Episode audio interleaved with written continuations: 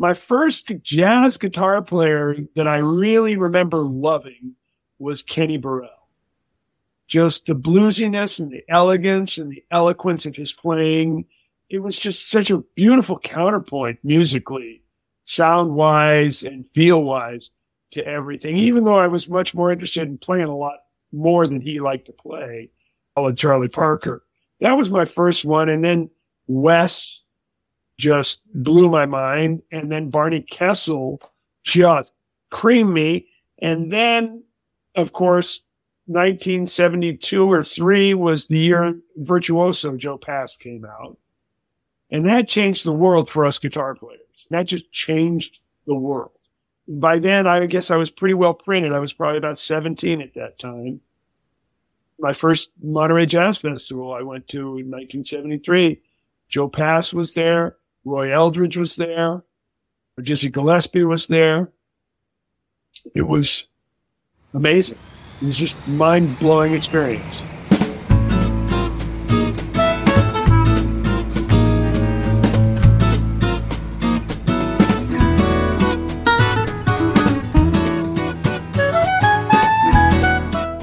Welcome, welcome to the Hot Jazz Network podcast. Today we have a very special guest. We have the great Bruce Forman, noted guitar player, apprenticed with Barney Kessel, held it down at Pearls in San Francisco for many years, friend of Clint Eastwood. He's performed at Monterey Jazz Festival countless times. I present to you our podcast with Bruce Forman. Take a ride out to Riverside Drive to a place before your mom and dad some of us in the music community know a little bit about your story, but I want to um, get it straight for perpetuity. Where were you born? I was born in Springfield, Massachusetts. Okay. What was your father's name Robert and your mother? Marion. Wow. You're going to do an internet search? You're going to identity theft or something here? I've got bad news for you. You're not going to want my credit rating. I'm just telling you. No, we just want to get the story straight to me. You're a, a VIP and um, a, a, a big part of the jazz legacy that jazz guitar legacy that, that is going to continue on long after we're gone. And so I just want to get the story straight for everybody. And so what did your father do for a living? he was originally a lawyer and then went into business for a lot of his life on furniture business and transportation businesses. And then he went back to being a lawyer later in life and was a judge when he passed away. Wow. Wow. Did now, did he play music at all? No. No. And how about your mother? What did she do? My mother, she uh, was an artist. She passed away about six years ago. She was an artist. She was the one who was very encouraging of me to do artistic things. And she was the one who got me on the piano at the age of six. And I was already playing guitar too by about 12. And by about 13, I let her let me just go only guitar. She was not real happy about it, but she let me do it. And she was very supportive of my guitar playing. And uh, yeah, it was really cool. She's really supportive, unlike my father. Sorry about about that, but it seems like it worked out okay. So what was the Music picks you, you don't pick it. And sometimes the more people try to stop you, the more it makes you want to do it. If it picks you. I think so. And so what was the atmosphere like in the home? Was there music playing where you're although Yeah, my mom- didn't yeah. My mom played music, and me and my brothers were all into. I was seven when the Beatles came out, so you can imagine. I saw it on Ed Sullivan, and I was listening to the radio, and uh, was listening to classical music because I had to hear the pieces I was playing. And yeah, it was there, and I was then I was in Texas. I never don't remember living in Massachusetts. I think we moved when I was about one or two. Okay. So I was in Texas then. And of course, there was a lot of pickup truck music in Texas, always. A lot of early country, Hank Williams and that kind of stuff was, and even Bob Wills was stuff that was being played. I can just remember going to a barbecue joint with my parents and hearing that on a pickup truck radio when I got out of the car kind of thing. Wow. So uh, much you're, you're much younger than Willie Nelson, but I, I always say that Willie Nelson, somebody like that, grew up at this wonderful time and, and heard the Bob Wills in the Western Swing. He heard Irving Berlin. He heard so many things, and it sounds like you as well. It was a real melting pot for you of all the different styles that honey you wonder how much of that's almost programmed into you when you're born. So I noticed that like what kind of music I was drawn to, regardless of what style it was. I always seemed to like the more harmonic melodic stuff in terms of when listening to rock bands early before I got into jazz. I was into Elton John over somebody more simple because he had more complex chords in his songs. You know, from kind of versus Hank Williams because the songs seemed to have more harmony in them. I know I didn't know that's what I was listening for, but I look back at the stuff that I've always been attracted to. And I wonder, was that just already printed onto my hard drive before I arrived or I don't know if it was on your internal hard drive, but it sounds like you like more music in your music. You're attracted to things that have more substance, maybe more going on, but still you like the melody. But stuff, I always say that about myself. I'm, I, find so much of, I'm probably going to draw some haters on this, but so much of today's music just so dumbed down where the, I'm a, so I'm a singer and I play guitar, but the, and so I, I love the lyricist. I love the great lyricists. I don't care if it's Bernie Taupin or Ira Gershwin or Cole Porter or Johnny Mercer. And I just hear the, the lyric, just the lyrics alone are just dumbed down so much without telling a story. And then the music oftentimes, I, I like bridges in songs. I, I, like for musical events to happen during a, a piece of music, not just stay on one chord. Yeah, I would agree with that. And again, yeah, I really find myself drawn to simplicity, but like Hank Williams to me is just super state of the art music. I can't think of anything I, I hold in any higher reverence than anything else. And yet there's a directness and simplicity, but yet there's, there's a harmony there that it's, it's expansive within itself. But I, I do find myself more drawn to like a Gershwin style harmonization or Cole Porter. It's just, and like I say, even the, the, the rock players of my youth that I, when I was, before I was aware of just traffic, for instance, or Procol Harum, same guy, Stevie Winwood, obviously. Those kind of players really, that music just grabbed me in a different way. And so when I found jazz, it was a natural, oh, this is where I belong. kind of thing. That's really beautiful what you said about Hank Williams, and I couldn't agree more. The storytelling, the way the there's a word um prosody, the marriage of melody and lyric. And with Hank Williams, it goes even deeper than that. The, the melody, the storytelling, and the and the music, the chords, even though they're quite simple, it just works so well and it's so direct. And I, I just really love what you said about him. And we get bridges. Don't forget bridges. Get bridges with Hank. All his songs have bridges. we all there. I got a hot rod for it, and it's yeah, right. Yeah, right. I think it's excellent. We got a couple jazz guitarists here talking about a country singer. I do believe Bird was into Hank Williams. I think I remember hearing, you know, that could be mythology, but I remember hearing that story. I bet it's true. And um, notice how a lot of musicians have covered the country songs, whether it's Tony Bennett or Ray Charles. They love that. A song that has good bones. And I know a lot of jazz musicians like Bird enjoyed playing songs that many people would consider corny, like Surrey with the fringe on top. You know, if it's got a interesting metal melody and some nice changes, they're on it. They don't have good musicians don't put up those walls and are not quite so judgmental. Although I find myself creeping into that sometimes in some ways. So what was the first jazz thing that, that really turned you on to, to that music? Was there a jazz or a jazz guitar record that made you go, wow, I want well, to do that? Of course there were, but the moment of jazz for me was I was, we moved to San Francisco from, te- from Texas basically. And, uh, I was in this high school and there was good musicians in this high school and this one kid who was a son of a jazz musician, bass player, um, we were playing some tunes, you know, and I could, I could barely play the, the changes of the songs they were playing. And he said to me, have you heard Bird? And I was like, Bird? What? Who? What's a birds of what? And, you know, anyways, um, he says, no. And I went over to his house and he played some Charlie Parker records. And I just couldn't believe I'm sure I'd heard it tangentially in my in the soundtrack of my life. Maybe as a soundtrack for Betty Bebop was like for Betty Boop movies. There was just this swing thing and this wailing and this blowing and this freedom and this incredibly rich harmony and melody thing happening. And of course the technical thing too. And it was just like, oh, this is my shit here. And so from that moment, I jumped in, and then I, I'm still like a birdaholic, Charlie Parker. But it's like I got in there, and I, of course, I went back to Duke Ellington and Count Basie, and Coleman Hawkins and Louis Armstrong. I knew about Louis Armstrong by then. And then I looked the other way, the forward way, and was hearing Wayne Shorter and John Coltrane, which I didn't really like at first. My ears needed to get acclimated to the jazz atmosphere before I that really sounded great to me.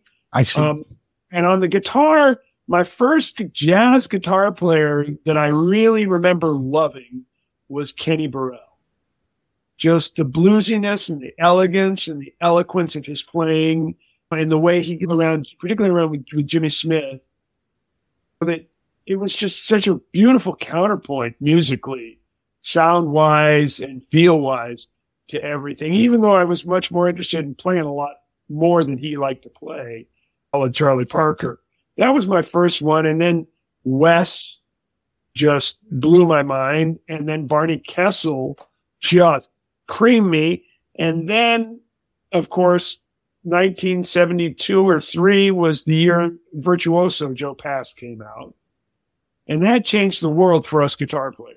That just changed the world by then, I guess I was pretty well printed. I was probably about 17 at that time. And that was my, again, my first Monterey Jazz Festival I went to in 1973. Joe Pass was there. Roy Eldridge was there. Dizzy Gillespie was there. It was amazing. It was just mind blowing experience. I saw Joe Pass at the at the old Yoshi's, which is actually the, the middle Yoshi's, but I, I saw him there, and he played solo. Yeah. Um, and he was as funny as a borscht belt comedian. He was hilarious. People were yelling out requests and bye bye Blackbird. And he goes, and he had a cigar in his mouth and he was like Groucho Marx or something. And he's saying, I can't do requests. It'll be like I'm doing a wedding or something like that. He was so funny. And I did not expect that out of him. But it, it sounds like Charlie Parker was, um, uh, do you remember what song it was or what record that was? Or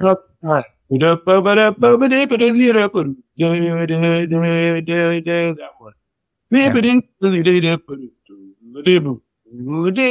Oh man. Oh man.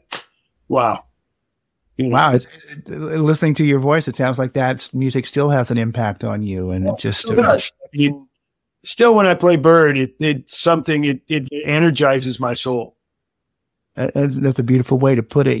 Forgive me, but I do hear a little Barney Kessel in your playing, and I mean that strictly A as a compliment. I can consider that a compliment. I love It's a Barney. compliment. It's, it's a huge compliment. Barney was a not just an influence, he was a mentor and a friend Really? and a hero. Yeah, and man, Oh, my wow. bio is half quotes from Barney Kessel. He was mm. my fan even. He took me on the road. Wow. He, you know, we played together a lot. We we stayed friends.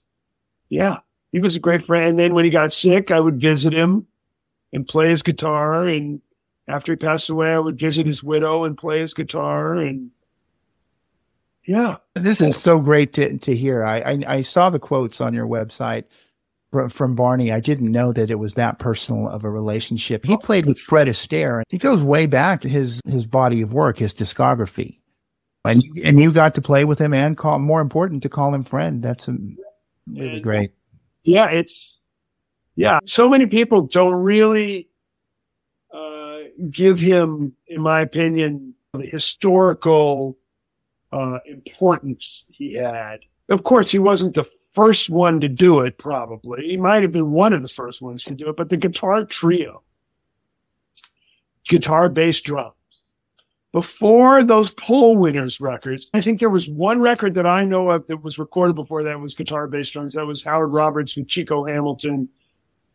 And I forget who the bass player was. That was a guitar trio record. That ensemble and that, that record, of course, was not very well known, whereas the poll winners records were big deals in the world Yeah. And now you look at how the guitar has grown up to become a, a competent, sophisticated, harmonic, melodic instrument that can play on top of bass and drums. Because before that, pretty much guitar was like with a piano or with a vibes player or with another guitar player. Just a guitar player on top of bass and drums was very rare and hardly ever recorded. Barney did it all those years that he won the polls with Ray and Shelley. And his first one was 1957. The Bridge in 1962 is really considered as like a big moment for the guitar with Jim Hall and Sonny Rollins because all of a sudden we got a jazz rhythm section with no piano, but a guitar instead.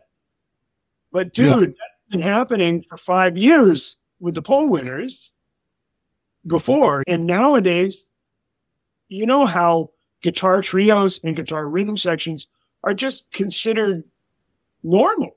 Yeah, it is very normal and very standard. Yes. When Barney first did it, or when Howard was first doing it, we're talking about the electric guitar being not even 20 years old.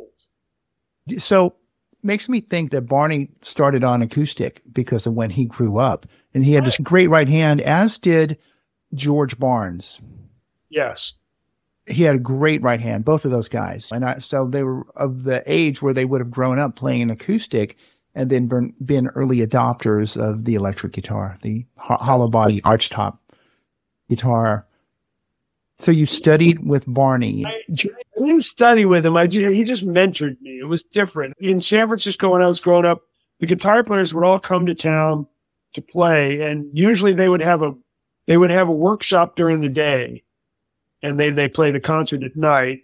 And usually for one price, a little bit more, you could get both. And of course, I would do that. And I'd go to these workshops where they'd play and they'd answer questions and they'd ask if anybody wanted to play. And of course, I'd probably injured people running up to the bandstand to play with them, knocked them out of the way and shit. I don't know. I'm sure I was that kid everybody hated. And then I played with them and they got to know me. I mean, I played with Joe too and Herb Ellis, but Barney liked to play with a second guitar. So he started hiring me just on the gigs, mostly around San Francisco to have a second guitar. He just liked, that was his presentation. He did it later with Emily Remler a lot and Martin Taylor. So I would just find myself playing with him a lot on the West Coast, and then he started taking me on the road, and it was great. And he knew, I think, also that as many there's many jazz fans as there were, there were also guitar fans. Yes. I think he understood that. I wish he'd been looking back. I, I'm figuring that out. You know, I wish he'd have just told me because it just seemed like we'd play gigs and there would be, oh, I'd see all the jazz fans in town there, but I'd also see a bunch of people I didn't know. You know what I mean? I thought, oh, these are guitar freaks. And with the second guitar, Barney loved to do a part of the show was like a cutting session. And he was there to just rip me to shreds. And That, that's got to be good for you in, in a way. I believe me, he bled too. You know what I mean? I made sure he bled a little bit too. Are there any recordings of these sessions? You can scour the internet for it. I don't. I don't have any, but there are probably yeah, and this might even be. I don't even know if they had video cam. It would be film cameras back then, but yeah, we did it a lot. I even subbed with the Great Guitars a couple times. When uh, once for Herb, and once for Tal, when they were in San Francisco and needed a guy. Wow, Tal Farlow. Yeah, and that's kind of Martin Taylor. Do you know who that is? Of course. Yeah, he was one. He so I started playing with David Grisman in 2014, and Martin Taylor's done a lot of recording with Dog, and so they they're always talking about Martin. And Dog has been kind enough to give me all of his records. He has a huge vault, but all the CDs as well. And so they did a nice record together, Martin Taylor and, and Grisman, called "Beginning to See the Light." Martin's been reviving the great guitarist concept. Sure. And, and he's doing it like they were. Like, I think when he does it over in Europe, it's with Ulf Wakenius and maybe uh, Phil Catherine or somebody. I don't care. Gary's iterations there. I know he did it with me and John Jorgensen. I he called me to do it with Bireli Lagrene this last, but I had another tour I had to do. but we're supposed to be doing. We've got a thing coming up next summer with me and Bireli and Martin. They're- Oh, I'm going to that. I'm going to that. I've always been just a jazz guy. Never really paid attention to the guitar world, and it's and I gotta say, you know, I've been teaching at USC now almost twenty years, about eighteen years, and they have a really good guitar department that I teach in. It's jazz and it's studio arts, and you know, it's all sorts of different kind of styles. I'm the jazz guy. It's really made me appreciate my own home instrument so much more and the community of guitar players more. I just thought I'm a jazz musician. We're all musicians, you know. It's, it doesn't matter what what you play, but Yeah. we guitar players are different. And so I've, I guess I've finally come home to. I'm still a musician, still love all instruments and want to play with all instruments, but uh, I finally come to the deep, deepest appreciation for my own instrument that I should have had my whole life. I was going to say about Ulf. The guy has zero chops. Just kidding. But he's remarkable. Yeah. You played with him or you're going to play with him? Oh, Ulf, I've played with over the years, sure. Yeah. But I, I don't have any plans to because usually he does it with Martin over in Europe. And I'm I see. Martin's smart about the travel and whatnot. When it happens, it'll happen. If not, but I've played with Ulf, uh, with Ulf over the years, and I played with Ray Brown, and he played with Oscar, and I did play with Oscar. For yeah, we got we're just connected. And boy, what a great player he is! I love him. Yeah. Yeah. I- think he's fantastic. And so you're going to be playing with Bireli or you have played with Well, Bireli? know, we were supposed to, and I couldn't do that tour. And the manager's been calling, setting up dates for another one. He's just like, now we're in the date phase, but that's the plan. Things change, but that's what I'm planning to do. Unless I get fired first, say something, say something wrong on this podcast, maybe they'll just change their minds. No, B- Bireli, we love you. We're not saying anything bad about you. That's fantastic. I got to geek out a little bit on, on Barney. So you spend a lot of time playing with him, flat wounds or, or just regular round wound strings, or do you remember? I can, I do know exactly because I, you, do you know that I have his guitar? Am I allowed to say, shut up? do you have it with you? That's Barney's guitar. This is the guitar he played his whole career, pretty much. Yeah. Oh. You're speechless, George. Um, Yes, wow. yeah, this is Barney's guitar. I got it about two years ago, three years ago. I made a record the poll winners, tribute to the poll winners, where we had Ray Brown's bass and Shelly Manne's drums played by John Clayton and Jeff Hamilton. And we've all played, they all played with Barney, Ray, and Shelly, as did I. So it was like kids playing their parents' instruments. What model guitar is that? I know that that's not a regular. Um, I, I see Charlie Christian style pickup, but it, that guitar has a cutaway, which is Okay, so this is what it is. It's a 1946 Gibson ES 350, 350. And, and it originally had a P90 in it. And he took it out and he put in a Charlie Christian pickup. I see, because he wanted a guitar where he had access to the upper register. Yeah, probably wanted the upper register first, and then Barney was always tinkering with stuff. The bridge is handmade by somebody. The new knobs on it. He, it looks like the headstock was altered a little bit. I mean, obviously it's been painted over, but yeah, but that I think was because he was just mad at Gibson. I don't know if you can see, but like the tapering of the headstock, which is not typical of Gibson, that's a D'Angelico thing. And I know John Pisano back in the 50s, all the guys were bringing their 175s to John D'Angelico to get it worked on. And eh, this is the story John related to me, which is like he brought the 175 in to show it to John and to get some work done. And John said, Why are you playing this piece of shit? Oh, And- no. And, and he, you know, I see, and he just like proceeded to just tell John everything that was wrong with it. John let him switch out the fingerboard to an ebony fingerboard. He felt that the, that the rosewood was just a dumb wood for fingerboards. You know? Wow. That was John D'Angelico. That was what John Pisano told me John D'Angelico said. He also said that the headstock needed to be tapered. That there was something about the way the, the instrument resonates that, that's really super important. And if you look at the D'Angelicos, they do that. This guitar does that too. Now, I don't know if D'Angelico did it, but I do know that this guitar is now on its third fingerboard because he originally had the one with that had the split parallelograms, which was rosewood. Uh-huh. They changed it out to one that was ebony and it was 22 fret. And then when the headstock got broken by the airlines, which I was on that tour with him, we were in Australia, he had another pick, another fingerboard put on. And that was a 20 fret fingerboard. And uh, the which is the one it has now. And he told me two reasons why he did at different times why he uh, painted the headstock. One was because he was mad at Gibson. They didn't give him any money and they were giving Les Paul love. And he just, he hated the Barney Kessel model. He didn't like it, whatever, blah, blah, blah. He just didn't want to advertise for them. That was one story. Another story was that he felt that he had uh, altered the guitar so much new knobs, new pickup, new fingerboard that, uh, that he just felt that it wasn't a Gibson anymore.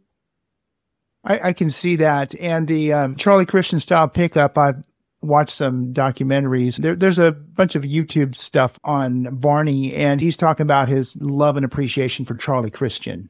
Yes. And so that I guess that pickup is an homage to Charlie. Is that one of the single coil ones? Is it? Do you have problems yeah. with noise?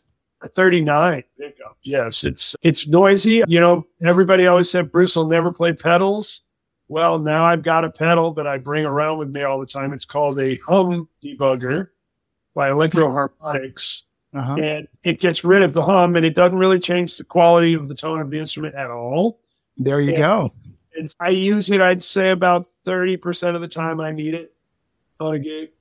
It's a little bigger than it needs to be, I'm sure. I have to figure out a way to take it and condense it to something a lot smaller. But, and if Electro-Harmonix, if you're listening, I'm happy to talk to you about it.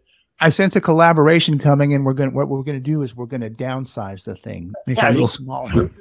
You can tell there's a lot of air in there. You pick it up, it weighs nothing, and it's this big chassis. But anyways, it's a great pedal. I like if, for instance, at the Monterey Jazz Festival, those big stages with lots of lights and everything. Oh yeah, terrible hum. Yeah, you can get a horrible. But back to your original question. See, I still have a memory here. Um, yes, you do. You get. Uh, this guitar had flat wound string. I, have kept it the way he had it. I really haven't. I didn't put a pick guard on it as much as I wanted to. I didn't do any. I kept it historically the way he had it, and he had flat wounds, which really I didn't remember that when I first started playing. I loved flat wounds, and I played them for a long time, but I just found that they got too muddy sounding.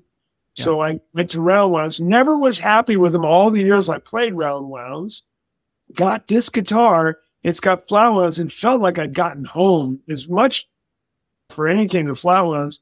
But the beautiful mm-hmm. thing is, is the Charlie Christian pickup is so clear that muddiness that I was getting. I'm realizing it was the, in a lot of ways, it's the combination of a flat string and a humbucking pickup is really a lot of where that muddiness I was getting. When I hear in your sound is what I hear in Barney's and also George Barnes sound. It it it doesn't have that. All I can call think of it as that slurpy kind of sound. It sounds acoustic in its right. own way. It, it sounds really great. That was such an important question for me because I'm a La Bella guy. I'm endorsed by La Bella, and I use I've started using their tape wound strings. I don't know if you've tried tape wound I, like them and I like flat wounds now. But when I, when I was growing up, being a rock player, I, I had no interest in flat wounds. Was like, what's wrong with these strings? They're dead. And now when I see your Instagram postings, I notice you slide around a lot, but of course, flat wounds, you don't hear the noise. You don't hear that. There's no resistance to it. I mean, I was talking to John Scofield about this last night because he was really interested. I hadn't seen him since I'd gotten Barney's guitar. It's been a couple of years we were talking about, you know, I've said how I've fallen back in love with flat wounds and how so much of my style is moving around. And then I found that what really cracked the code was the pickup string relationship. Yes. For me. And he was really interested in that because watch Sco play. He's throwing his hand around like I am a lot. I mean, obviously musically in a very different way, but very different, yes. Characteristics that are similar. I don't know whether it's the squeaky because I don't hear it that much electrically, but I'm sure the resistance thing is a drag. You just go sliding your hand over a string that's got round wounds. There's a resistance to it. Can I quote you? The resistance thing is a drag, no pun intended. Yeah, yeah. That's I, I'm known for being redundant. You're known for being a, a absolutely amazing guitar player. It's it's so great to hear that about the flat wound strings because when I was yeah, I'll say is I'm very happy with what I got. I'll play with guys who got round wounds and humbuckers, and I call it muffly sometimes. I really want to sound like a tenor saxophone too, but I still want to hear the note clearly. There's a reason why I'm playing one note or another, and I want the pitch to be not difficult to ascertain. Back to the guitar for a final couple questions here, geeking out on the guitar. How did you come come across that guitar? Was it from his widow or his estate? I hope we don't have to go to commercial soon as long. I, of course, I knew Barney. I hung out with him. I played it when he was sick. I, I would go down and visit Phyllis's widow and hang out with her, and she'd always bring it out for me to play it, make sure it wasn't going south in any structural way. And we both believed that instrument was just incredibly valuable. Most guitar players are kind of like Imelda Marcos was with shoes. You can't have how many is too much. Just uh, you know, just one more. Yeah, just one more. Barney played this guitar pretty much his whole career. I know that he had already had made made him a guitar, and there was the Barney Kessel model, but other than photo ops and maybe a couple of tours, he was on this guitar. You can just go back and look at pictures this has been slightly refinished, but you can, it's identifiable. This was the guitar he loved and, and all the way back to Julie London, the Cry Me a River. And then we knew George Van Eps' guitar had sold for a lot of money. So we figured, wow, if that guitar went for a lot of money, then Barney's is going to go for really a lot of money. Only not because of playing ability or quality of players, but just because of historical it's an artifact. It's a piece of history. Right. And so uh, I thought it was going to be worth like a quarter million dollars or half a million dollars. I really thought that, that that's where it was going. And of course, I'm a jazz musician. I don't have that yeah. or anywhere near it for a guitar. So um, she said eventually decided to put it up for auction, and I wished her well. It was too painful for me. A lot of people already thought I owned it by then because I would do a Facebook picture or video of me playing it when I was visiting Phyllis. And people would call me and say, Are you selling that guitar? I go, No, it's not mine. I wish I had it. And if I did, I wouldn't sell it. Ended up being sold. It somehow didn't go for hardly any money. It was tragic how little it sold for. I'm not going to give the exact price, but it's probably historical record if somebody wants to dig into it. And I would have given Phyllis more than the auction house actually gave her for that guitar. And it was sad, but it went to a really nice guy the guy was a Charlie Christian fan. He was from Oklahoma too, like Barney and Charlie. He, in his words, he said he just bought it to keep it from going to a foreign collector and dropping off the world, dropping out of sight. Wow. And became friends with him and he lived in Colorado. And I said, whenever I went played a gig, I invited him to my gigs. He plays gigs too, but he came and we became friends. And that's where it went until during the pandemic, I was playing at the place called Kuumbwa Jazz Center. It's in San Francisco. Yes, yes. Yep. And I was driving there. It was it was during the pandemic, so it was like going to be a live stream, just me and another musician, nobody in the club. It was just all going right. to go. And I'm um, driving up there, and I swear to you, George, it was like Barney was in the car with me. And I, I don't believe in this shit. Okay, let me just start off. I don't believe in this paranormal kind of thing. But you're not a you're not a magical thinker, right? No, Barney was there, and all I could do was think about the times we played together, the records that I listened to that influenced me and inspired me. That's where I was going with it and wondering about how the guitar was doing, just all this kind of stuff. I could even, it got so weird, I could smell that horrible aftershave he always wore. He wore this aftershave that shook his hand. Your hand was going to smell for two days, man. No, there's no kind of cleanser that was going to get that off. And and I could smell that. It's like it's so weird. And so I got to Kuumbwa and I realized, oh, I played with him like 40 years ago here. That's why all this is happening to me. But then I realized I'd played there a couple dozen times and that. I never really thought about it till now. So I just picked up my phone and I emailed the guy who had the guitar and I said, man, you're not going to believe this. I'm having like a Barney experience. I'm in this club that we played a long time ago. Hope you're doing well with the guitar. Hope you're doing well. If you ever want to get rid of it, please give me first crack at it. That's all I. played the gig. Came back to my phone when I eventually looked at my emails. It said, Hi, Bruce. Can't believe you're contacting me now. Is just today I was talking to my wife that it's time for me to let that guitar go. She doesn't know what it is or what it's worth or how to sell it. I'm getting older. She says I only really bought it to keep it from going into the hands of a foreign collector. It wasn't an investment or and I never play it. He says it should have been yours in the first place. He says, just give me what I paid for it. Come get it because I'm not going to ship it and give me a guitar lesson and you can have it. Wow. So a week later, of course, it's the pandemic, no gigs or anything. I'm in, in the car driving to Colorado, pick up the guitar. And that that's how I got it. And, and there and I'd always had that idea of that project with John and Jeff doing revisiting the Poll Winners with the original instruments. I'd had that idea since Barney was sick. I even told Barney he had a stroke and he was kind of incommunicative at the time. He wasn't able to really, you couldn't, he couldn't talk or anything. So I couldn't tell whether he liked the idea or not. Once I approached Phyllis with the idea, you know, after he'd passed away, and she was uncomfortable with me taking it because I would have to get it set up again because it hadn't been played in 20 years right. other than by me. And between you and me, Barney Barney kept it set up in a way that was really hard to play. I didn't. Was the action really high or something? In some places, it was like he liked a lot of relief on the neck.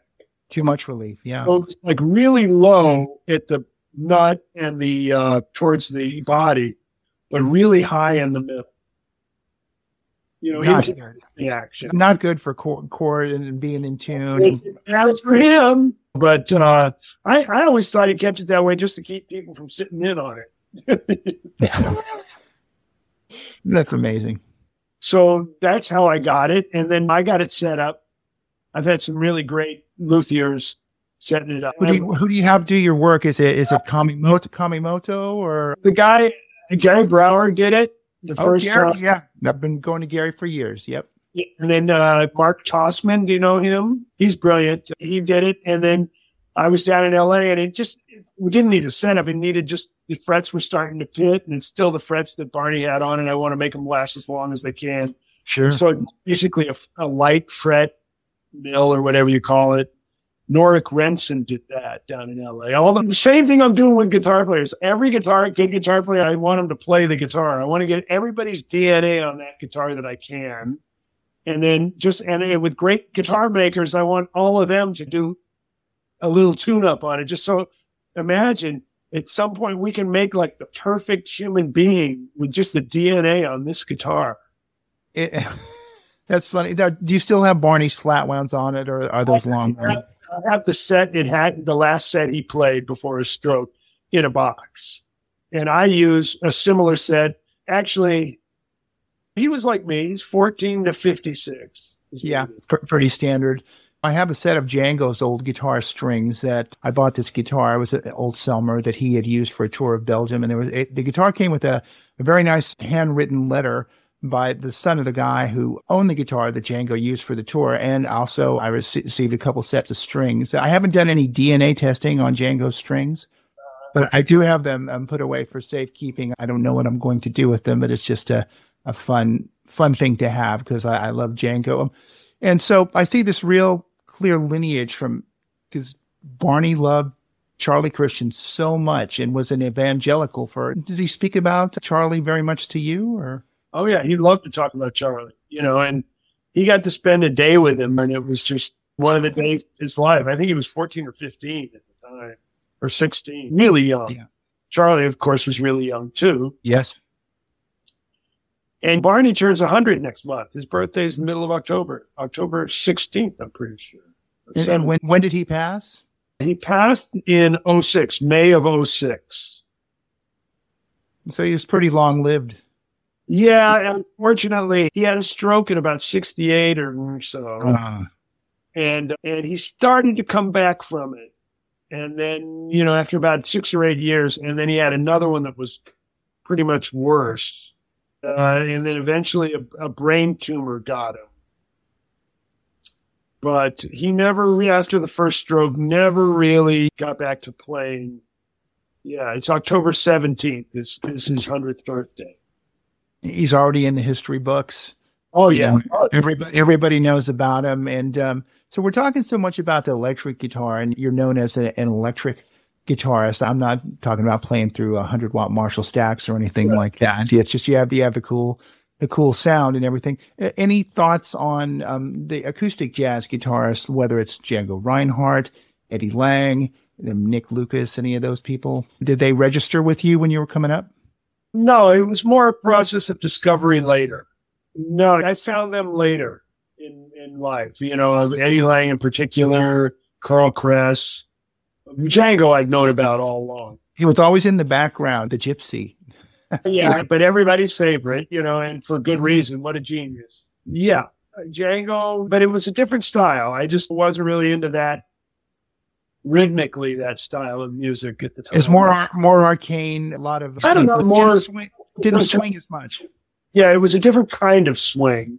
It just didn't. God, I loved it, and I loved playing it. But it it's like some people, it's like almost a religion. It takes over your life. But it's just so beautiful and. I, I've I performed at several of the, these things they call Django Fest, and I had my own Django Reinhardt Festival at the Freight and Salvage for for several years there. And when you get a bunch of these guys together, and this is no disrespect because we all love Django. Every guitar player we owe owe something to him. He's like the Big Bang or the first great virtuoso on the instrument. Um, all apologies to Eddie Lang, of course. But when you get a bunch of these guys together, it's like a big Star Trek convention.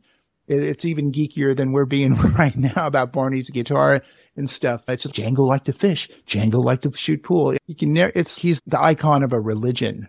But still, I, I love that music. It just didn't speak to me the way it does to other people.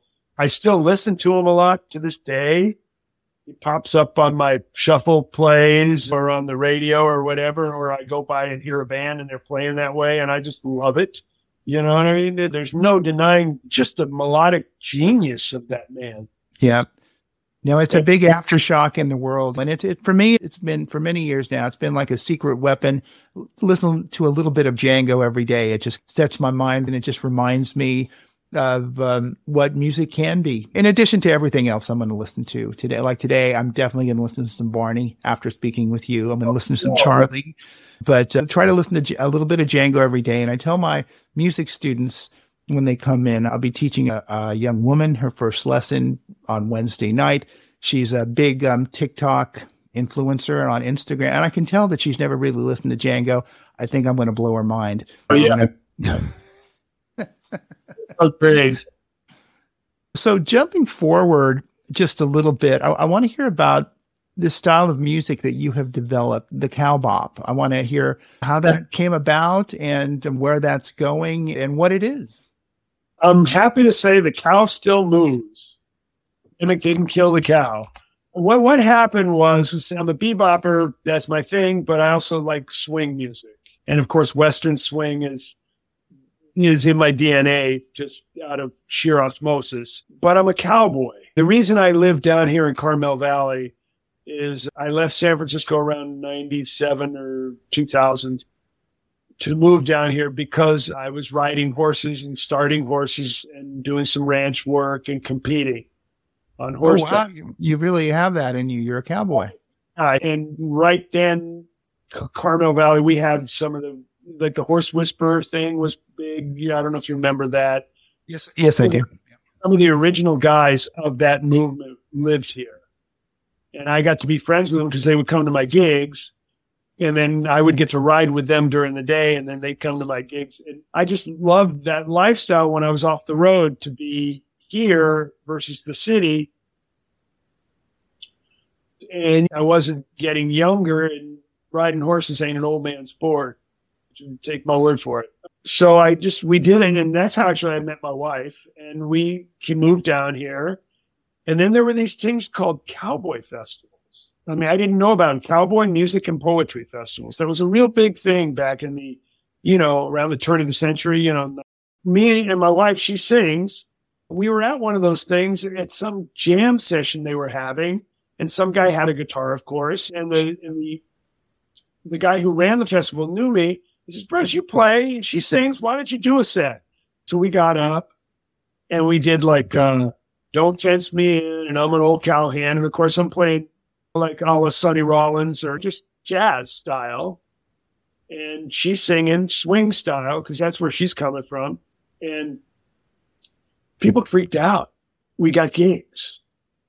And then, so the next thing you know, we had gigs and we started playing that music around Carmel Valley Village. And then musicians started finding us who wanted, it was like they wanted to play. The music was so much fun. And what I was doing was basically taking Western songs, either Bob Wills tunes or like Cole Porter and Johnny Mercer. And because there was that whole Western wave of the 30s that all that stuff happened.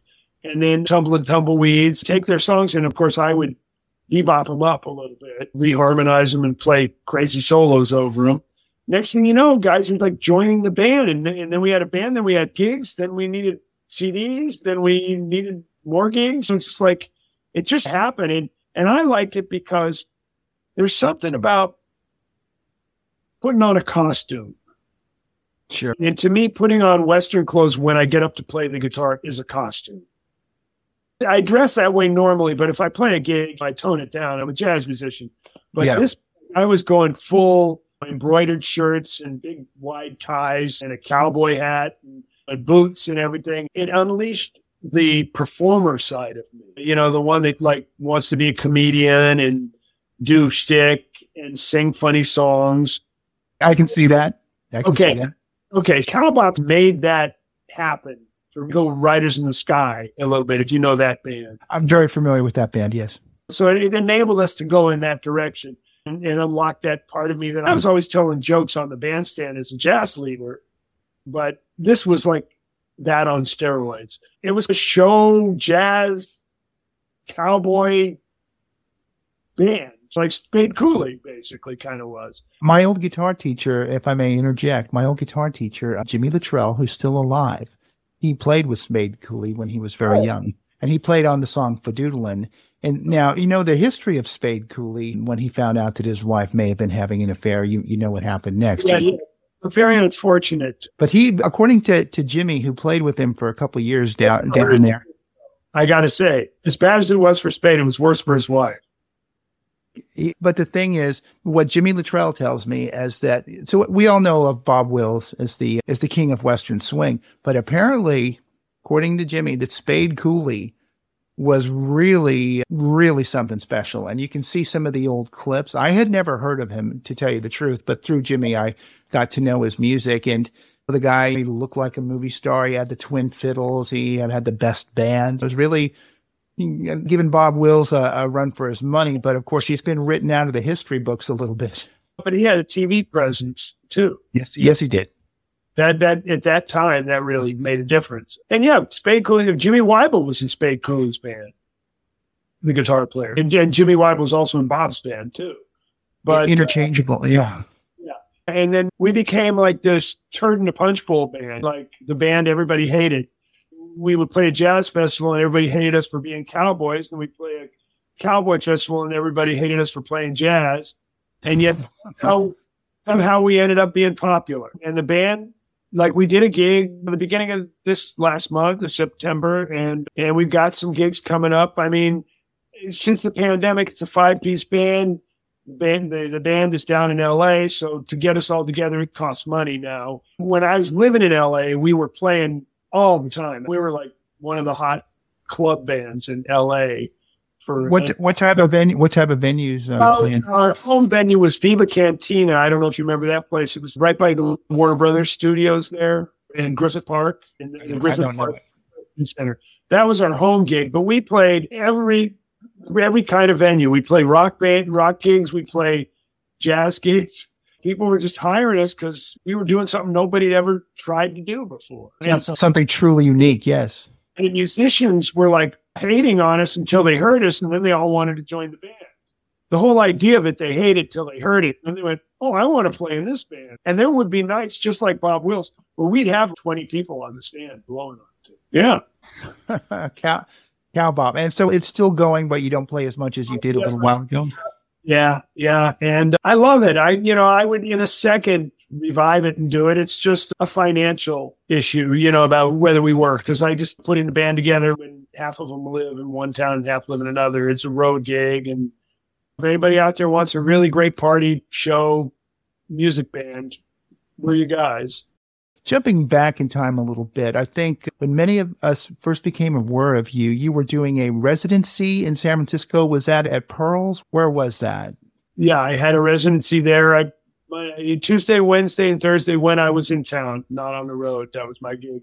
A drummer. Tuesday, wow, Tuesday, Wednesday, and Thursday. That's amazing. And a guy named Vince Lateano was the leader of the trio. And then I would do it when I could. And then he'd get piano players usually to take over when I did. And, you know, on Thursday nights, we often had a uh, guest artist with the house trio. I had a kind of a residency out in Montclair before that with the guy named Dick Whittington. He had a gig at the New Orleans Bar and Grill, and I played there a lot when I, again, when I was up, not on the road with either my project or somebody else's band. What's next? I know you're doing um, a show that I'm going to try to go to. It'd, it'd, be great to meet you in, in person. Of course, I, would love to to play with you someday. But you're going to be doing a show at SF Jazz. Can you tell us a little bit about that? Oh, uh, that's a duo with a phenomenal young guitar player named Dan Wilson. Most most notably, most people know him from Joey DeFrancesco. Uh, he was in that band for a long time. He's just an amazing player. He's very much in the George Benson mode, but is definitely his own guy. We're just going to play duo. We have never played together. I've heard him a bunch and he's heard me a bunch and we love each other but this is our first opportunity to get together and uh, make sound together. So I'm real excited about that. I'm a, I'm a, I'm a rocker that converted. I always loved jazz and played in the high school jazz band. And then when I got the call to play with Keely Smith, you remember her from Louis Prima, Keely Smith, over 15 years ago, I just it re reignited my, my love for jazz. And of course, I got to sing duets with her. So it's just, I'm a singing guitar player. I, I, like living on the edge and throwing myself into really musically uncomfortable situations because I find that some magic always happens in that. But tell, tell us about the show at Keys Jazz Bistro. When is that? First of all, Keys Jazz Bistro is, is up on Broadway in the space of a famous old jazz club called El Matador. Vince Guaraldi recorded some famous records there. Wow. Gator played there. The first time I heard Kenny Burrell was in that club. But it's also there was a, a late night restaurant, Italian restaurant called Vanessi's right yes. there, and that's also part of Keys Jazz Bistro. So the showroom's actually in what used to be Vanessi's, and the bar is the old El Matador. And and a guy named Simon Rowe, an Australian pianist, has really dedicated himself to making it a great jazz spot for San Francisco and we're going to be playing. I'm playing with a trio. It's a tribute to the drummer Vince Lateano who led the Turtles band. Uh, I believe he's going to be coming in and hanging. He's not going to play, but he's going to be. We're going to roast him and have a good time and party. When I went to Yoshi's to see, was it Tito Puente? I'm blanking, but do you know who Ray Oviedo is? Very well. He's a good friend of mine.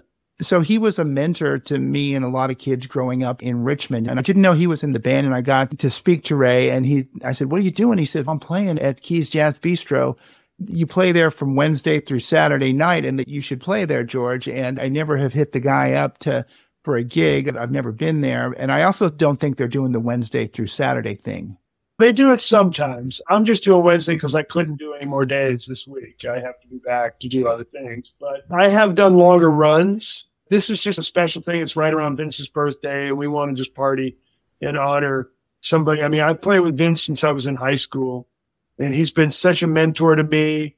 And, is he, uh, is he still is he still active? Yes, somewhat. He's slowed down a little. He's in his 80s now, and he doesn't like to play hard or loud anymore. But he still plays great, and I hang out with him. What makes this music work is people like him mentoring people. You get to play with great players. I'm thinking of all the guys in San Francisco and how lucky I was growing up there because that's what made me who I am. All these incredible players and just let me play with them, make my mistakes and learn to fly. I think you're really hitting the nail on the head. I mean, these these music schools are amazing and there's so many so much young talent, but the way you came up and what you're describing seems I don't know, it just seems better to me. I'm like I say, I was just fortunate it was possible. I don't know that's even as possible today, unless you're in certain pockets of the world, and then maybe even then it's difficult. Let's face it. When I was moved out of my house, it, rent was like a hundred dollars a month. Gas was thirty cents a gallon. So you know, a couple of seventy five hundred dollar gigs, and that was a good month. So today, that's the other thing, along with the fact that there's not as many places to play as there were when I was the kid's age of today. So, like, the school is taking the place of what was happening out in the world. Thank, thankfully, keeping the music, you know, alive for the young kids. And on one level, yes, I would agree with you that when all us old people say that it was better when we were kids. I don't want to be one of those guys, but I, being a person who teaches at a university, I'm coming across amazing talent and amazing creative people who are going to do great stuff. And yeah, maybe I would agree with you. I'd rather see them out playing every night, but that's not really an option right now. And meanwhile, they're hanging out with Peter Erskine and me and Bob Mintzer and Alan Pasqua and Vince Mendoza. You know, it's not bad. the, the, music is going to survive, and it's just going to take on a different form. There's maybe there there'll be more of the academic side of music, and they won't get to play out as much. But being exposed to great players and getting to hang with them, that's never going to get old. You know, my Instagram where I do first chorus of the day, which started back at the beginning of the pandemic, and there's a thousand of them now there's a book that's been published of 16 of them like jazz etudes where I, they're transcribed in both notation and tab and they're up as a video that you could scrub or whatever, do what you need to do with. I made comments about the song and what I was thinking and pointing out some things that would be worth stealing, you know, and practicing yourself. It's of course available on Amazon. It's called, uh, you know, Jazz Guitar Etudes, Bruce Forman. And so, uh, I would suggest everybody check it out and please leave a review. It really helps. You got that, guys? Support Bruce and support great music and um, check out his Instagram page. I'm, I'm on there every day. He's got the first chorus of the day. And if you just want a little bit of a musical refresher, it's like a breath of fresh air. And I think that even non guitarists, people that are not geeked out on flat wound strings and hum reduction units. You know, I think that even those kind of people, civilians, we call them civilians. I think that civilians could enjoy it as well. Well Bruce, thank you so much for having the conversation with us today. Thank and you. I didn't know all this great Barney stuff was going to come out. So it just the geek in me got to geek out a little bit with one of the greats, Bruce Forman. Hot Jazz Network podcast signing off. Thanks again to the great Bruce Forman, and we'll see you down the road.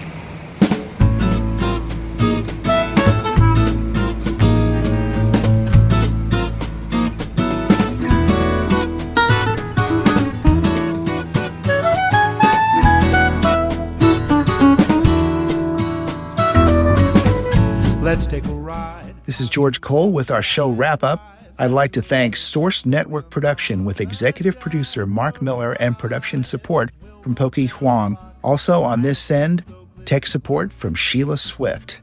Signing off, and we'll see you next time on the Hot Jazz Network podcast.